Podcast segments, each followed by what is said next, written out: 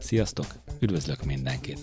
Ez itt a Megmondoló, a Mondolo Egyesület környezetvédelemmel, humán ökológiával és fenntarthatósággal foglalkozó podcast műsora.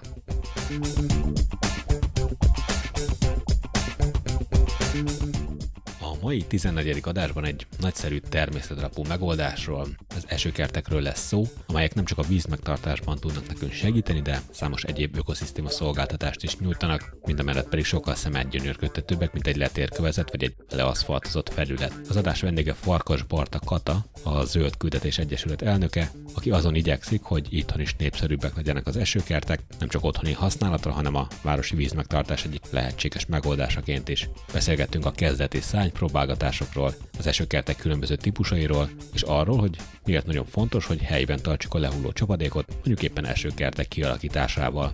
Az adást Kőrösi Bogdán készítette.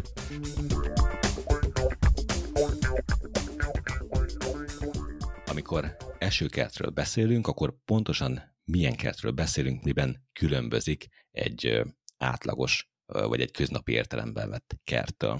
Hát annyiban, hogy kifejezetten esővízkezelés céljára hozzuk létre. Tehát ugye az esőkertek az a természetes erdők működési elvén alapulnak, és mesterséges rendszerek. Ez hasonló módon kell elképzelni, mint az erdőben, mondjuk kidől egy fa, az képez egy gödröt, és ugye ezeknek a kidőlő fáknak a helyén tartja meg az erdő a vizet. És ugye mi is ilyen mélyedéseket készítünk, amiben gyakorlatilag létrehozunk egy egy erdei talajhoz hasonló harminc-ötven-hetven centi vastagságú szerves anyagban dús komposzttal feltöltött talajt. És ugye ezekbe kerülnek bele majd a növények, és ezeknek a gyökérzete a gombákkal és az egyéb organizmusokkal egy ilyen vízmegtartó hálózatba rendeződik. Ennek az együttes ö, működése hozza az, hogy jelentősen több, több vizet fog egyébként megtartani ez a terület, mint a saját térfogata. Az esőkertekben, amiket mi építünk, a hely és az adottság adja, akkor fákat, cserjéket és lágyszárúakat is alkalmazunk benne. És ugye itt sokféleség van a talajban, növényekben, állatokban, gombákban. Az esőkerteknek is van egészen sok fajtája egyébként, tehát nem csak az, amit mi építünk, hanem ö, ugye a világnak a különböző pontjain kezdtek el esőkerteket építeni, de a cél az mindig az, hogy, hogy adott területen megoldjuk azt a csapadékvíz kezelést, ami esetleg gondot okoz, problémát okoz, vagy szeretnénk a vizet megtartani. Az adott területen lévő csapadék mennyiségtől függ az, hogy maga az esőkert, ami kialakításra kerül, az esőkerten belül is milyen fajta, vagy milyen típus? Hát igen, igen. Az olaszoknál például ilyen kavicsos, köves esőkertek vannak, amiben, tehát ez az, ami, hogyha valaki elkezd az interneten keresgélni, akkor egyébként ez lesz az első, amivel találkozik ennek a rétegrendjével.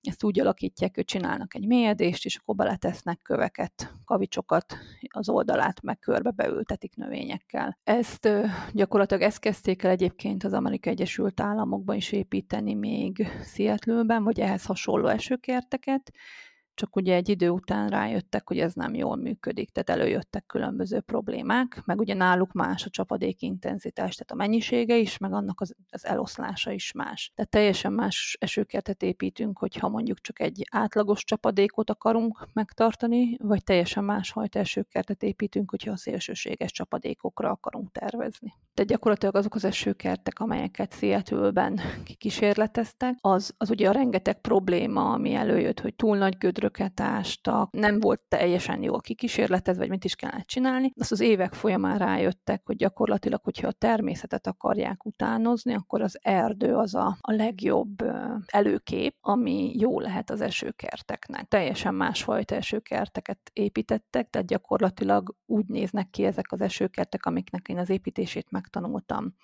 Pásztor Zsófiáéktól, hogy tehát mint hogyha egy ilyen erdőt utánoznánk gyakorlatilag, tehát van egy hatalmas nagy szerves anyag réteg, van rajta egy növényborítás, takaró, tehát egy mulcs réteg, és úgy van rajta egy viszonylag nagy növényborítás. Pásztor Zsófia volt a te szakmai mentorod. Itthon nem is nagyon találtál információkat arra vonatkozóan, hogy uh, hogyan kéne ilyen esőkerteket kialakítani, uh, de akkor maga az esőkertek történelme nem is nyúlik annyira régre vissza, ugye, hogyha jól olvastam, akkor ilyen húsz éves tapasztalattal rendelkezik a hölgy, uh, akitől te tanultál. Egyszer csak valaki kitalálta a néhány évtizeddel ezelőtt, hogy lehetne esetleg ezeket a zöld feleteket vízmegtartásra használni, és onnantól datáljuk igazából az esőkertek létrejöttét. Hát igen, gyakorlatilag ugye úgy kezdődött, hogy volt egy, egy új kivitelezésű terület, ahol meg szerették volna oldani a vízkezelést, és ugye elkezdték építeni ezeket az esőkerteket. De első körben ilyen nagyon nagyokat építettek, tehát ilyen két méter mély gödröket ástak, tehát amit itthon is tudunk, vagy látunk hasonló jellegű, hogy kullékavicsal betöltjük az ilyen gödröket, és akkor abba próbálták megtartani a, az esővizet, így építgették, építgették, de, de hát azért voltak ö, olyan helyzetek, amikor ezen így látták, hogy nem sikerül. Tehát gyakor- az első szakaszban akkor még ugye vízépítő mérnökök tervezték ezeket.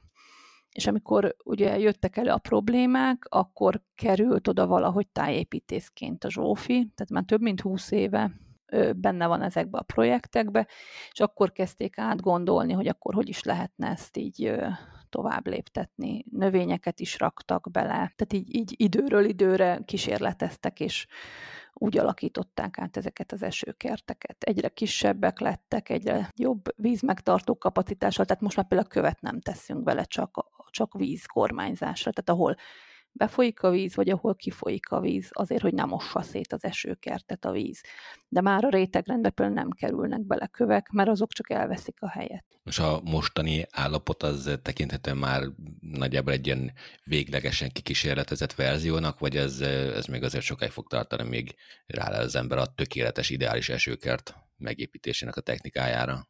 Hát ugye most ők ott tartanak, hogy kétezer-tizenhatban Washington államban létrejött egy szabvány, ami szerint építik és kivitelezik az esőkerteket.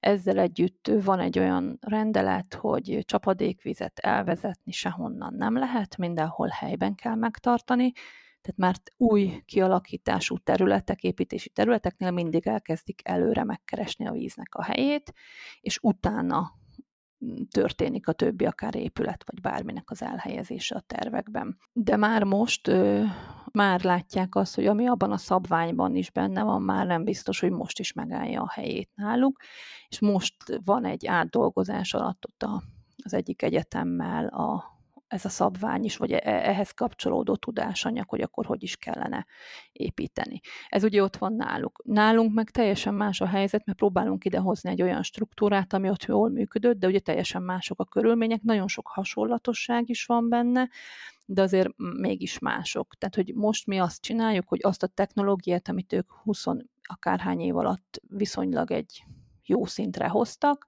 azt most mi elkezdtük itt nálunk létrehozni, és most megfigyeljük, hogy milyen növényekkel működik, milyen talajjal működik, az egyik fajta, a másik fajta talajjal hogy működik, tehát csinálunk kísérleteket laborba is, meg ugye a létrehozott kerteket is figyeljük, és azt szerint alakítjuk, amit látunk és tapasztalunk. Tehát már az elmúlt három évben is egyébként, amióta mi itt esőkerteket építünk, őrületes nagy különbségek voltak az években, tehát ez a száz hetvenöt éves asszály, ami most itt megtapasztalható volt, ugye azzal például a tervezésben mi nem számoltunk az elején, mert hát ekkora szélsőség azért nem volt jellemző.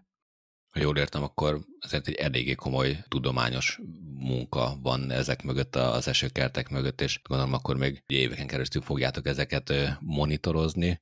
Hát a, a változó időjárással meg sajnos ugye nagyon nehéz számon jut, hogy biztos, hogy lesz még ezzel kapcsolatban sok munka. Viszont a weboldalon olvastam, hogy a vízmegtartás az, az egy nagyon fontos, és hát valószínűleg az egyik legfontosabb ilyen ökoszisztéma szolgáltatás, amit ezekkel az esőkertekkel el lehet érni, viszont van egy nagyon szép hosszú lista az oldalatokon arról, hogy mik azok még, amikkel szolgálhat egy ilyen esőkert. Erről mesélj, légy szíves. Ezt a listát már bővítettük még azóta is, mióta a honlapon elkerült, vagy felkerült az a lista.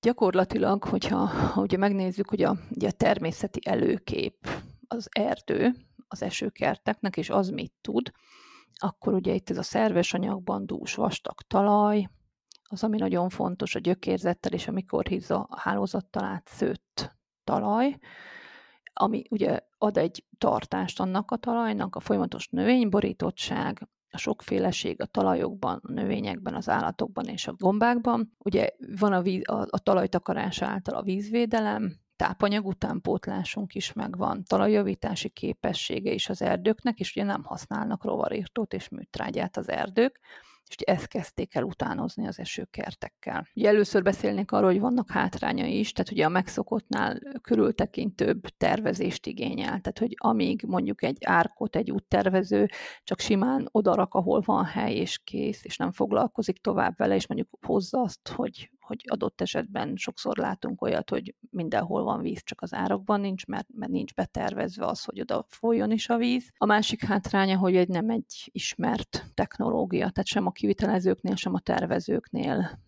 nem kerül még előtérbe. Most ugye én a munkámból kifolyólag például csinálok egy a használatba vételi engedélyt egy helyen, ahol egy hagyományos ilyen beton gyepráncsos megoldással van kialakítva az esőkert, és mondjuk itt nyilatkozni kell, hogy mennyibe kerül az, és mondjuk egy, egy ugyanakkor a csapadékvízkezelésre nagyságrendileg egyharmada áron lehet megépíteni.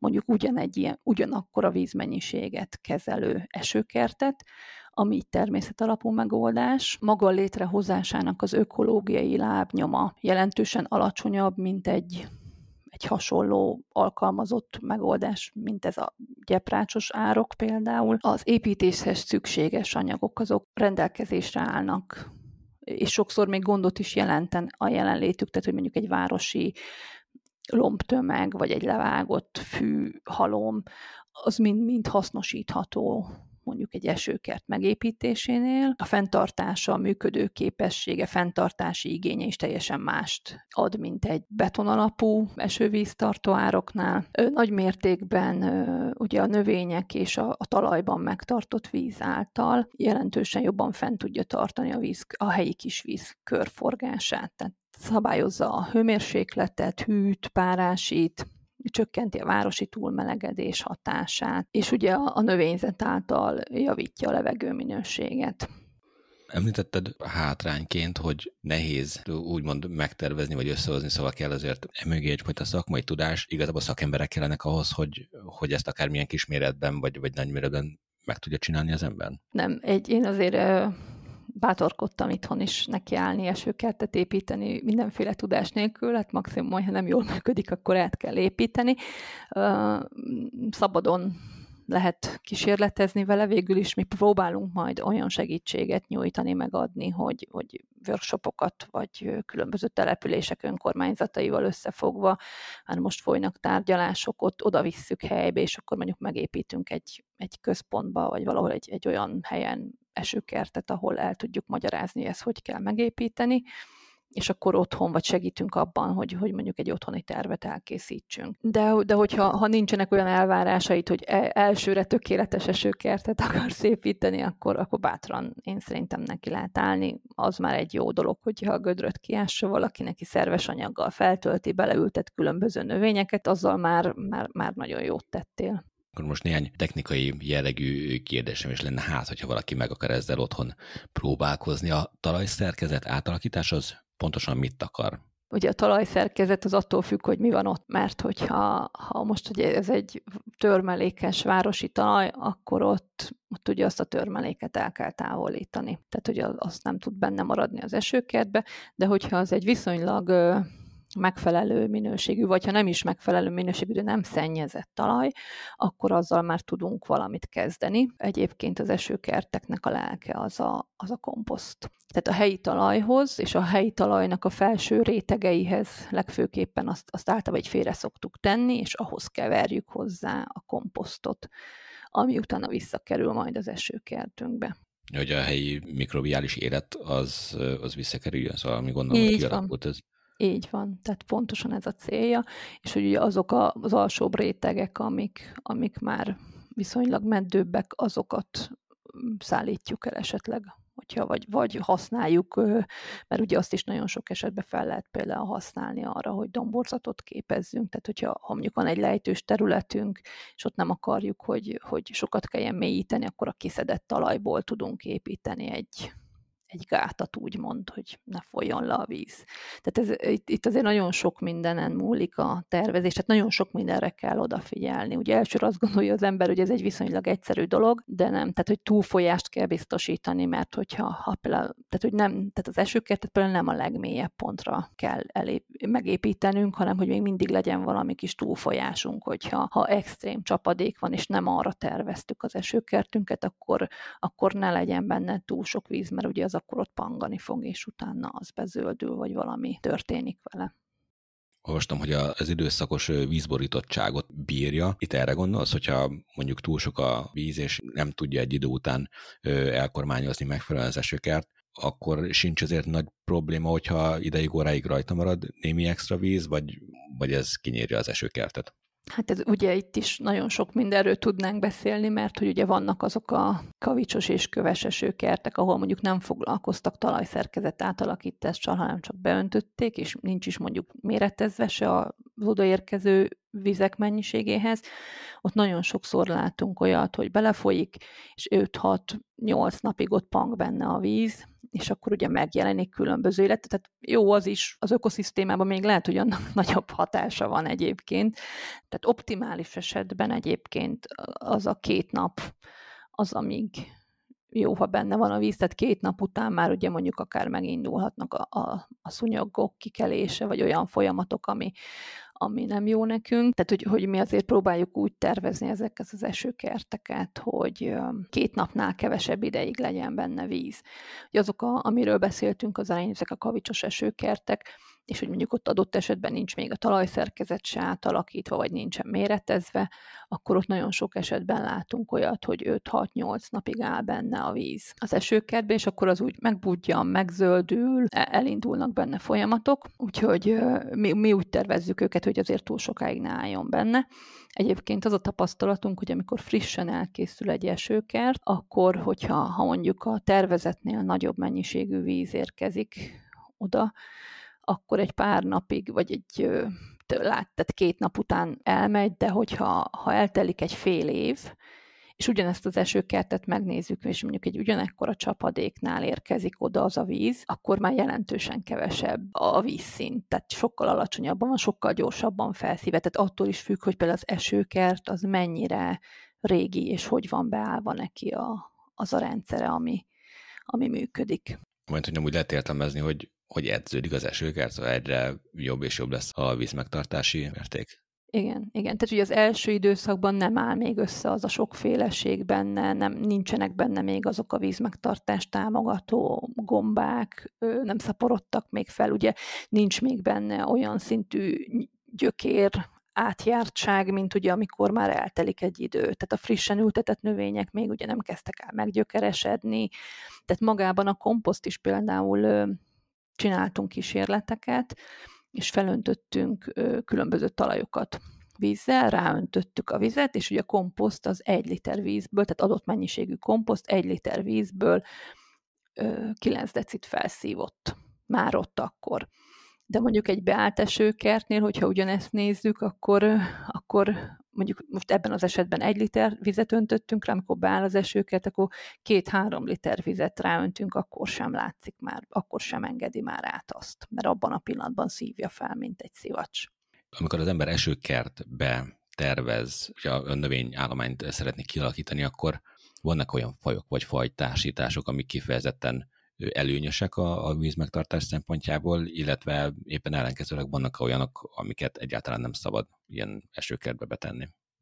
Hát, ha, hogyha azt akarjuk mondani, hogy egyáltalán nem szabad, akkor ugye azok az invazív növények, tehát az, ami semmiképpen ne kerüljön be egy esőkertbe. Hiába is esőkert, meg vízmegtartás a növények tervezésénél legtöbbször inkább azért mégis a szárazságra figyelünk jobban, tehát a szárazságtűrésre, mert azért van olyan időszak, amikor bizony nincs benne víz ezekben az esőkertekben sem. És ugye gyakorlatilag, amit tudnak a növények az esőkertben, az az, hogy amikor van víz, azt ugye maga a talaj felszívja, és azt utána visszaadagolja a növényeknek, tehát sokkal lassabban fog kiszáradni ez a talaj, mint egy átlagos városi talaj, ami meg esetleg még át se tud nedvesedni, mert annyira a kemény a struktúrája, hogy semennyi vizet nem tud felszívni, amíg ugye a, az esőkert talajának teljesen jó a szerkezete, a ráfolyik a víz, az, az ugye ott marad, mert ugye eleve megvan a mélyedésünk, eleve olyan a kialakított struktúra, tehát egy laza szerkezete van. Jobban arra kell figyelnünk inkább, hogy azért viszonylag széles tűrés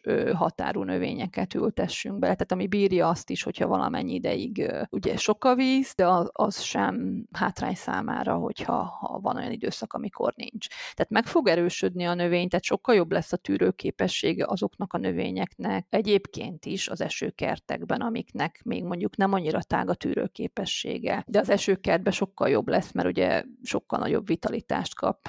Mert úgy néznek ki a növényeink sokszor, mint amikor a infúzióra a doppingszert így rátolnánk, és kis őrült módjára nőnek, de, de inkább ez a, a standard, hogy ne, ne olyan növényekben gondolkozzunk, amik ilyen vizes helyre valók, mert akkor azok, azok nem biztos, hogy jók lesznek az esőkertben. Említetted, hogy terveztek majd a jövőben, mondjuk arra most is tartotok ilyen workshopokat, oktatjátok az embereket az esőkertek kialakításával kapcsolatban. Te ugye helyileg kecskemétiek vagytok, kecskeméti egyesület vagytok. Tudsz arról, hogy Magyarországon van esetleg olyan szervezet vagy egyesület, aki hasonló témával foglalkozik, vagy az esőkertekkel kapcsolatban próbál információt átadni?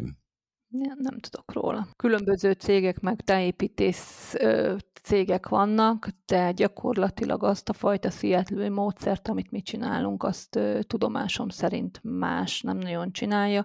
Esetlegesen olyan tájépítész kezdi el már másképp gondolni az esőkerteket, aki valamilyen előadásunkon, vagy valahol már megismerkedett ezzel a módszerrel.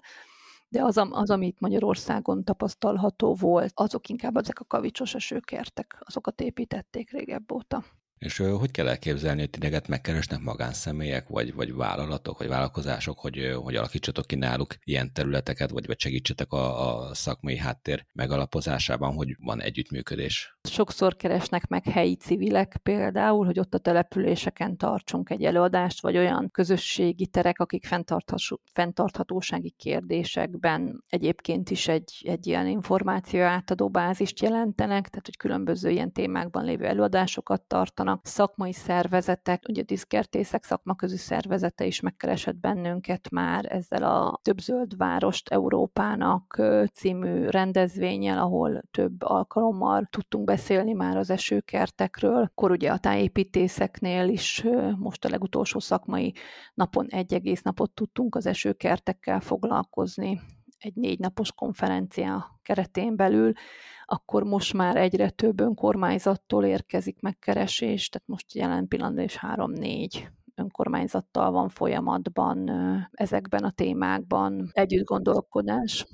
Igen, erre külön ki is akartam térni, hogy az önkormányzatokkal mennyire nehéz az együttműködés, hogy nektek kell esetleg alapolni különböző ötletekkel, vagy hogyha láttok a városban egy olyan területet, ami ideális lenne egy ilyen esőkert kialakítására, akkor nektek kell keresgélni őket, vagy ők azok, akik eljönnek hozzátok és megkérnek titeket?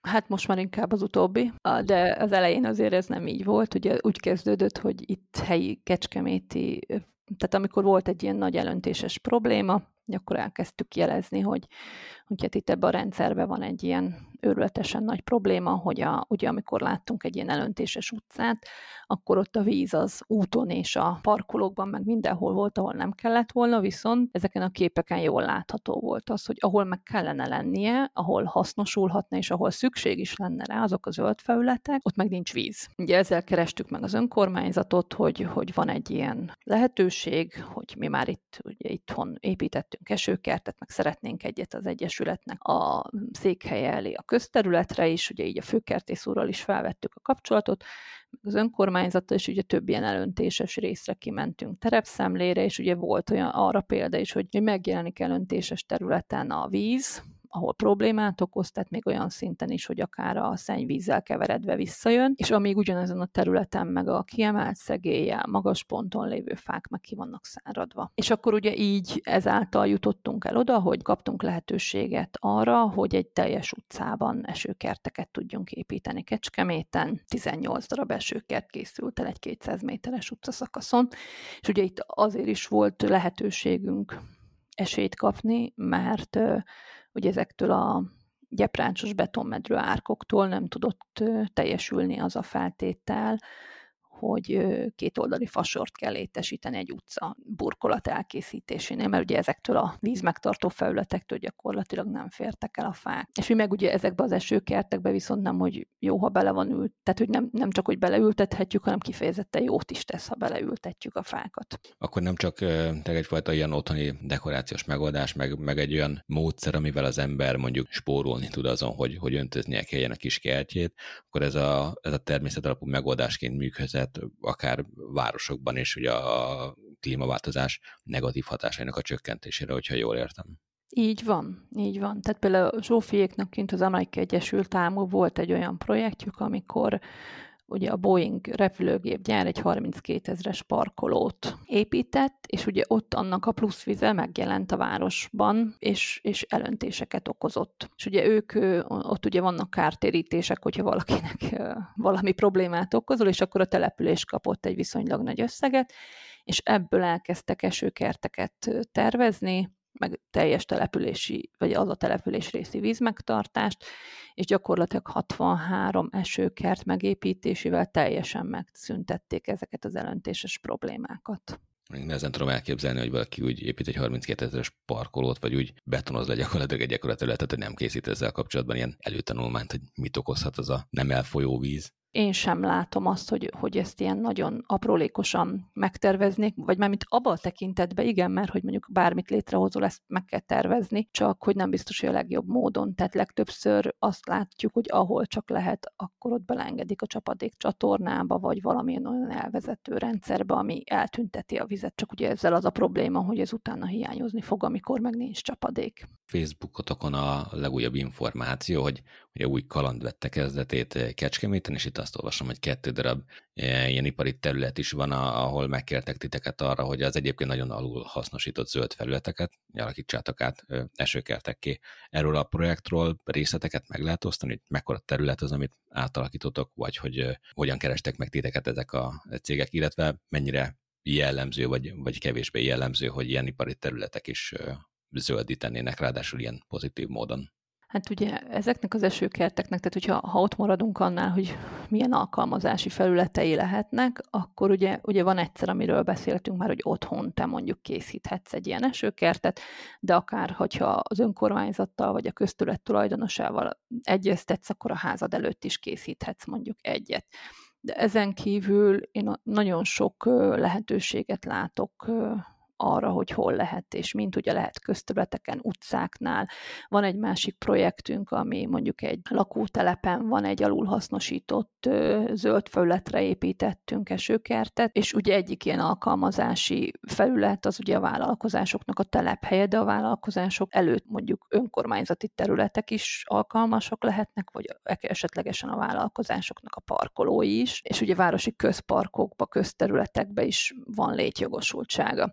Tehát itt a, ebben, a, amit te rákérdeztél projektre, itt ebben nem a tulajdonosok kerestek meg bennünket, hanem én a saját munkámból adódóan, amikor használatba vételi eljárások ügyintézésével foglalkozok, ugye kapcsolatba kerültem ezekkel a megrendelőkkel, tehát két ilyen cég is van Kecskeméten, aki kecskeméti tulajdonú cég, és ugye itt most egy új csarnoképületet létesített, és megkérdeztem tőlük, hogy mi lenne, ha nem a hagyományos kibetonozott árok lenne, a, a, vagy ez a gyepráncsos árok lenne a, a vízmegtartó funkciót biztosító felület, hanem ha csinálnánk egy, egy esőkertet vagy kettőt, de mind a két esetben a teljes zöld felületükből esőkert fog készülni, és ráadásul az, amit te most láttál, és megosztottam, hogy egy új kalandba vágtuk a fejszénket, ez azért is kaland, mert hogy itt ez egy négyszáz négyzetméteres zöld felület lesz, amiben nyolc esőkert fog készülni, ugye itt a, a tetőről és a burkolatokról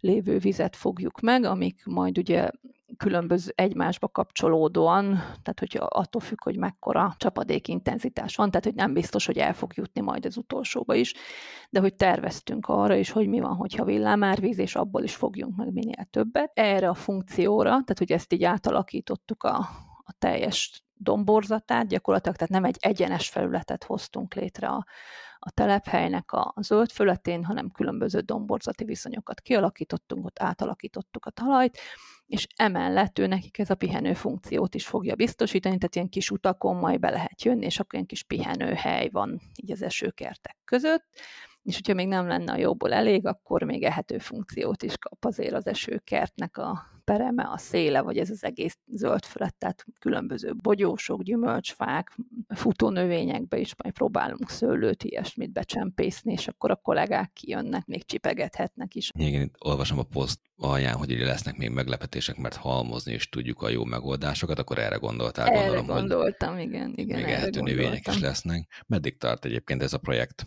Milyen hosszú munkálatra kell gondolni? Eléggé beszorultunk ott azon a területen, tehát hogy nagyon kis logisztikai lehetőségek voltak, és hát ugye a, a kivitelezők sincsenek még hozzászokva ehhez, meg ugye a tulajdonos sem, tehát hogy, hogy egy na, nagyságrendileg én két napra terveztem a földmunkát, ami így különböző dolgok miatt három lett, tehát három nap alatt végeztük el a földmunkáját ennek a, a négyszáz négyzetméternek, és majd a héten fog elindulni a a kézi munka, tehát a géppel való földmozgatás megtörtént, és de azoknak a, az, az esőkert struktúráknak a kialakítását, meg a kézi munka szerintem egy, egy-két napot biztosan igénybe fog venni, és utána majd a növényültetés is, szerintem az is egy-két nap. Tehát nagyságrendileg ez a, ez a négyszáz négyzetmétert szerintem egy ilyen hat-nyolc nap alatt meg tudjuk csinálni.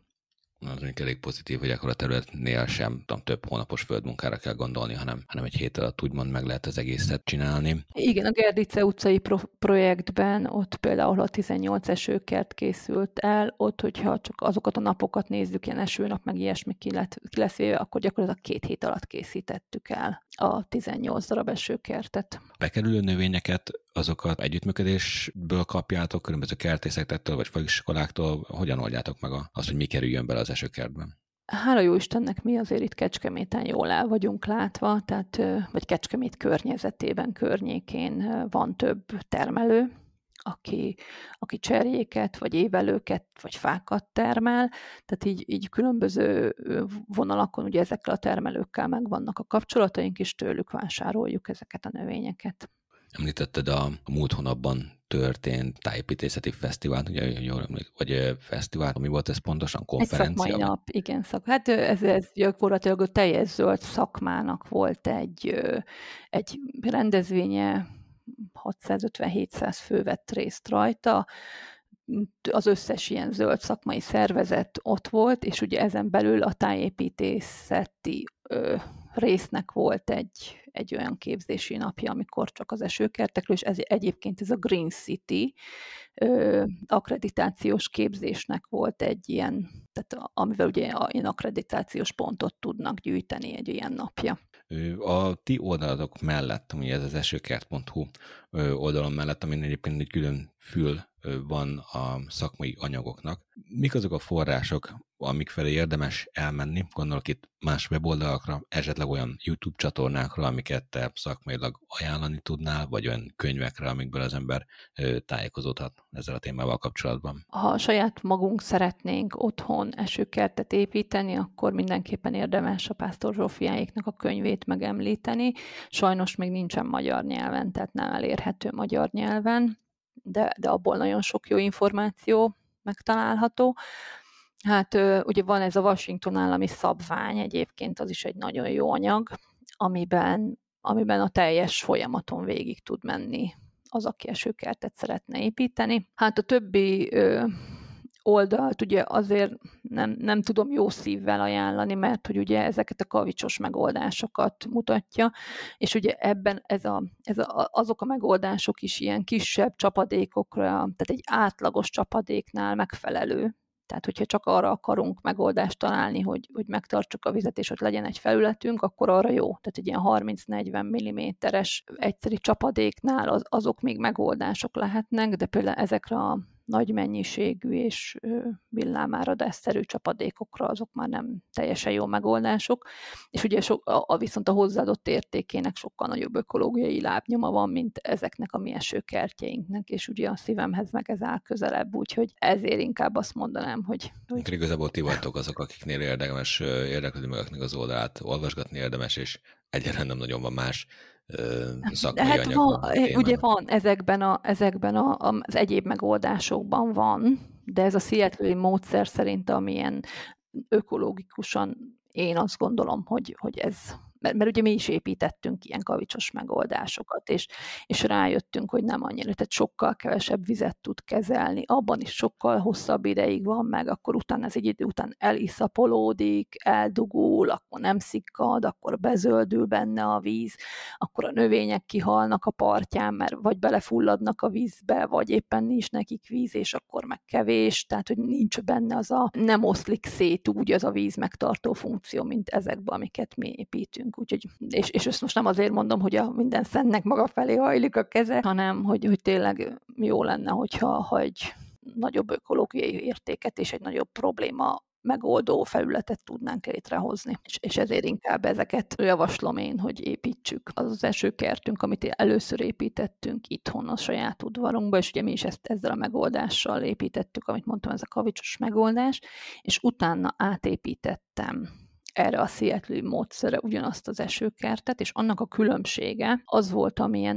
nagyon látványos, hogy tehát gyakorlatilag ugye ez, hogy miért kellett nekünk ez az esőkert, mert, mert hogy el lett süllyesztve véletlen, így a szintet benéztük a kőművessel, és mélyebbre került a garázsunk, mint kellett volna, és befolyt a víz. Tehát, hogy volt, hogy ötven centi víz állt a garázsunkba, és ugye ahhoz, hogy ezt a problémát, ezt az elöntéses problémát, ezt megoldjuk, ehhez az kellett, hogy kialakítani valamilyen vízkezelő megoldást, nagyon gondolkodtunk mi is abba, hogy tartályba gyűjtsük, és akkor majd onnan kiöntözzük, de ugye így árérték arányba ez olyan többletköltség lett volna, amire azt mondtuk, hogy hát nem biztos, hogy ez így megéri, és akkor csináltuk ezt a, az első esőkertet, de ott is, de ez tényleg ez a harminc-negyven mm-es csapadéknál még pont kezelte, de hogyha annál nagyobb jött, akkor már új, újból elöntés volt a garázsba. És most gyakorlatilag, hogy megépítettük ezt az esőkertet, teljesen megszűnt ez a probléma. Tehát abszolút a, volt olyan eset, amikor nyolcvanhárom milliméter ilyen fél óra alatt, vagy még, még talán rövidebb idő alatt egyszerre ilyen hatalmas intenzitással megérkezett, és még akkor sem volt probléma, és ami az érdekes, hogy vettem a bátorságot, és bementem az esőkertbe, fehér cipőbe, hogy na megnézzük, hogy, hogy milyen a struktúrája, meg a szerkezet, akkor mondjuk fél éves volt az, az esőkert, és nem süllyedtem el benne. Tehát, hogy, hogy szárazlábbal jöttem ki ekkora csapadék után is. És ami még nagyon érdekes, hogy ugye ez a, ez a, a belső esőkert, mert van egy ugye az, az utcán is, meg van egy az udvarban is, és ez a belső esőkertünk, ez nagyságrendileg most, jelen pillanatban tízszer akkora felületről, vagy tíz, hát még lehet, hogy több is, mint tízszer akkora felületről kapja egyébként a csapadékot, mint a saját felülete. És most januárban ugye azért volt, hála jó Istennek, elég sok csapadék, és még akkor sem láttunk benne állóvizet, és ö, van egy kerti medencénk, aminek ugye a fedéséről azért le kell szivattyúzni a vizet, és még ezután a nagy csapadék után elkezdtük a hatvan centi vizet ö, még a medencéből is beleszivattyúzni az esőkertbe, és azt is eltüntette. Tehát, hogy én nem tudom, hogy mennyi vizet kellene bele rakni ahhoz, hogy, hogy, hogy, ne, hogy látszódjon benne valami víz. Tehát, hogy amikor ez egy két év alatt egy beállt gyökér struktúra, egy gombahálózat ott van, nem tudtam még bele annyi vizet tenni, hogy álljon a víz, mint egy árokba például. És ez, ez, ez egy hatalmas érték. Akkor ez az esőkert, amit mondtál, hogy te elkezdted saját magad csinálni otthon. Igen, tehát amikor így meg, megépítettük itthon, és akkor utána rájöttünk, hogy az nem működik, akkor utána megépítettük a következőt kint az utcán.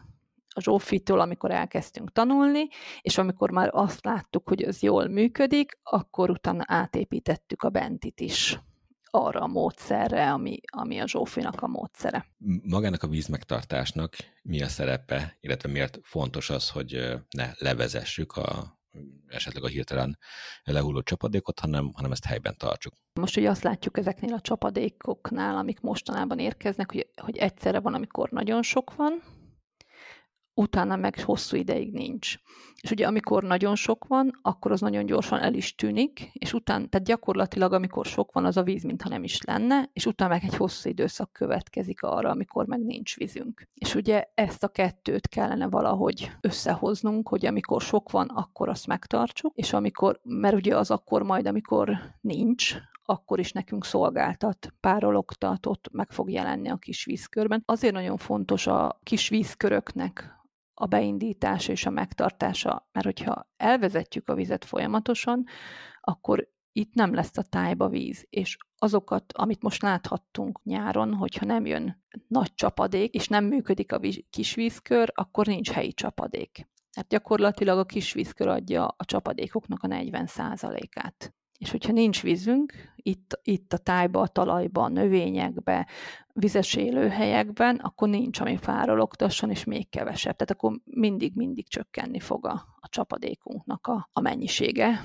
És a másik meg az, hogy, hogy, hogyha nem oldjuk meg ezt a víznek a helyét, akkor nagyon sokszor ott jelenik meg, ahol nincsen rá szükség. Tehát nálunk is, ugye a mi udvarunkat is elöntötte, de például két házzal, vagy három házzal arrébb az teljes pincébe hetven centi víz volt abból, amit mondjuk adott esetben a, a szomszédoktól az utcára kiment a csatornákon.